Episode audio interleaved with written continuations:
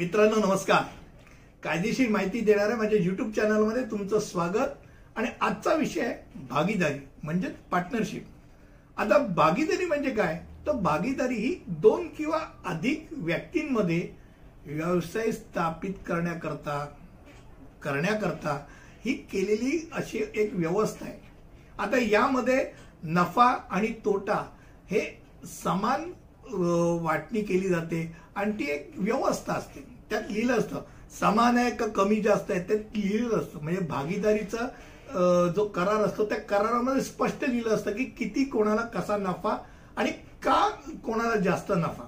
आता भागीदारी व्यवसायामध्ये सुद्धा अनेक प्रकार आहेत. ज्यामध्ये सर्व भागीदारांचं उत्तरदायित्व आणि नफा समान रीतीने सामायिकही असतात काही ठिकाणी कमी जास्तही असतात काही ठिकाणी मर्यादित असतात. लिमिटेड लायबिलिटी पार्टनरशिप लिमिटेड म्हणजे मर्यादित दायित्व असणारे पण भागीदारी असतात. काही ठिकाणी मुख भागीदारी असतात. म्हणजे मी सायलेंट पार्टनर आहे. मला फक्त फायदा मी यात नुकसानात सहभागी नाही. मी फक्त सायलेंट पार्टनर आहे. पण मग त्याची टक्केवारी पण कमी असते. पण तो त्यात थेट सहभाग घेत नसतो. पण हे माझ्याकडनं माझे पैसे मी त्यात सायलेंट मला एवढे एवढे दर महिना पैसे दे.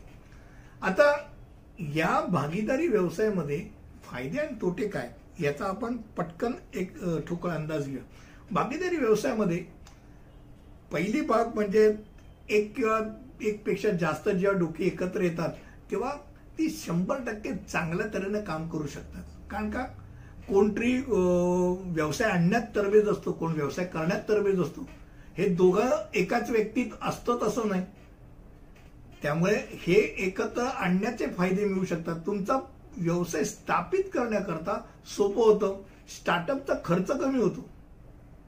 एकाच वेळेला तुम्हाला भांडवल अधिक लागत असतं. ते भांडवल माझ्याकडे पन्नास हजार समजा दोन लाखाची गरज असेल तर चार जण एकत्र आले पन्नास पन्नास हजार घेऊन तरी ते भांडवल सहजगत्या जमतं. त्यामुळे भांडवली करता त्याची पार्टनरशिपमध्ये खूप उपयुक्त आहे. कर्ज घेण्याची क्षमता वाढते. एकाच्या लायकी क्ष क्षमतेची पण चौघं पाच जण एकत्र येऊन त्याची क्षमता वाढते कर्ज जास्त चांगलं मिळू शकतं. त्यानंतर तुमच्याकडे हातांचा आणि अर्थात वेळेचा अतिरिक्त संच उपलब्ध होतो. एक माणूस करणार तो माणूस आजारी पडला तर तो धंदा बंद हो. पण चार जण असताना एक आजारी पडले तरी बाकीचे तीन ते खेचत असतात ना धंदा. त्यामुळे हात अतिरिक्त असतात. त्यामुळे तो कोणाच्या एकाच्या डोक्यावरचा भार कमी होतो. आर्थिक भार कमी होतो. त्यानंतर कमी कागदपत्र लागतात. अनावश्यकरित्या नाही, सगळे सगळे व्यवस्थित एक एक बघत असतात. कर फॉर्म कमी भरावे लागतात. सगळ्यांची इंडिव्हिज्युअल नंबर तर पार्टनरशिपचा एकत्र तो जो काय नफा आहे त्या नफा करता भरला जातो. पण भागीदारीचे फायद्यांबरोबर एक गोष्ट नक्कीच आहे. ती म्हणजे मनात दुखदुख तर भागीदारीचे तोटे काय? तोही आपण एक शांतपणे विचार करूया. भागीदारीच्या तोट्यामध्ये दायित्व असतं. म्हणजे नफा आणि मालमत्ता सामायिक करण्याव्यतिरिक्त भागीदारीमध्ये कधी कधी नाही बऱ्याच वेळा नुकसान होतं. आणि नुकसान झाल्यानंतर किंवा कर्ज डोक्यावर आल्यानंतर त्याची जबाबदारी देखील सगळ्यांवरती समान असते. एक भागीदार डुबला तो डुबताना भागीदारी पण घेऊन डुबतो पण ते सगळं कर्ज जे आहे ते कर्ज इतर भाग भागीदारांवरती पण डोक्यावर येतं. ते खूप डेंजरस असतं. त्यामुळे बऱ्याच वेळा भागीदार कोण हे निवडताना आपल्याला विचार करावा लागतो.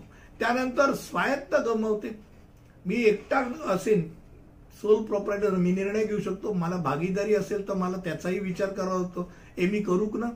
किमान सांगणं तर गरजेचं असतं नाही तर भागीदार कसला? त्यानंतर भावनिक संघर्ष असतो. समोरचा व्यक्ती कुठेतरी घरनं त्याची बायको त्याच्यावरती आरडाओरडा करून चिडत असते तो तो येतो आणि तो इथेच काढतो. तर भावनिक संघर्ष मग कोण मोठा? कोणाचं कौतुक जास्त होतं? एकाचं कौतुक कमी होतं. मग एकमेकांमध्ये राग लोभ ईर्ष्या हे सगळ्या भाव त्या भावनिकच्या निर्माण होतच असतात. आणि भविष्यातील विक्रीची गुंतागुंत असते. म्हणजे समजा काही विकायचं झालं तर यातलं ह्याला किती त्याला किती? क्लिअर कट असेल तर अडचण नाही पण नाही क्लिअर असेल तर अडचणीच अडचण असते. स्थिरतेचा अभाव असतो. स्टेडीनेस कमी होतो. तुम्ही स्वतःचे निर्णय घेऊ शकत नाही तर तर आहेच. पण मतभेद होत असतील तर खूप त्रास होतो. भागीदारी व्यवसायामध्ये मतभेद नसणाऱ्यांनाच चांगला भागीदार आणि नफा विभाजित करत असतानाच बऱ्याच वेळा डोक्याला कटकडी होतात. कर्ज एकमेकांकडे सरकवताना कटकडी होतात. मात्र एक गोष्ट नक्की पूर्वीच्या काळी भागीदार खूप चांगले आणि प्रामाणिकरित्या धंदा करू शकत होते. अशी अनेक उदाहरणं आहेत की ज्यांनी भागीदारी व्यवसाय सुरू केला खूप चांगल्या तऱ्हेनं धंदा वाढवला आणि नंतर स्वतंत्र झाले अगदी कुठे कटकट न होता आणि दोन स्वतंत्ररित्या व्यावसायिक संस्था निर्माण झाल्या. असंही उदाहरणं आहेत.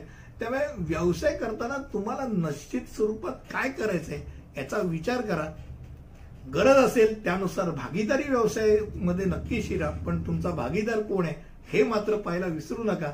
आणि भागीदारी विषयावरती अधिक माहिती तुम्हाला मी देतच असतील पण आजच्या विषयावरती ढोबळ मनाने भागीदारी विषयावरती मी तुम्हाला माहिती दिली. तुम्हाला आवडली असेल अशी मला खात्री वाटते. परत पुढच्या विषयावरती वेगळ्या विषयावरती परत तुमच्यासमोर घेऊन बोलीन. तिथपर्यंत धन्यवाद.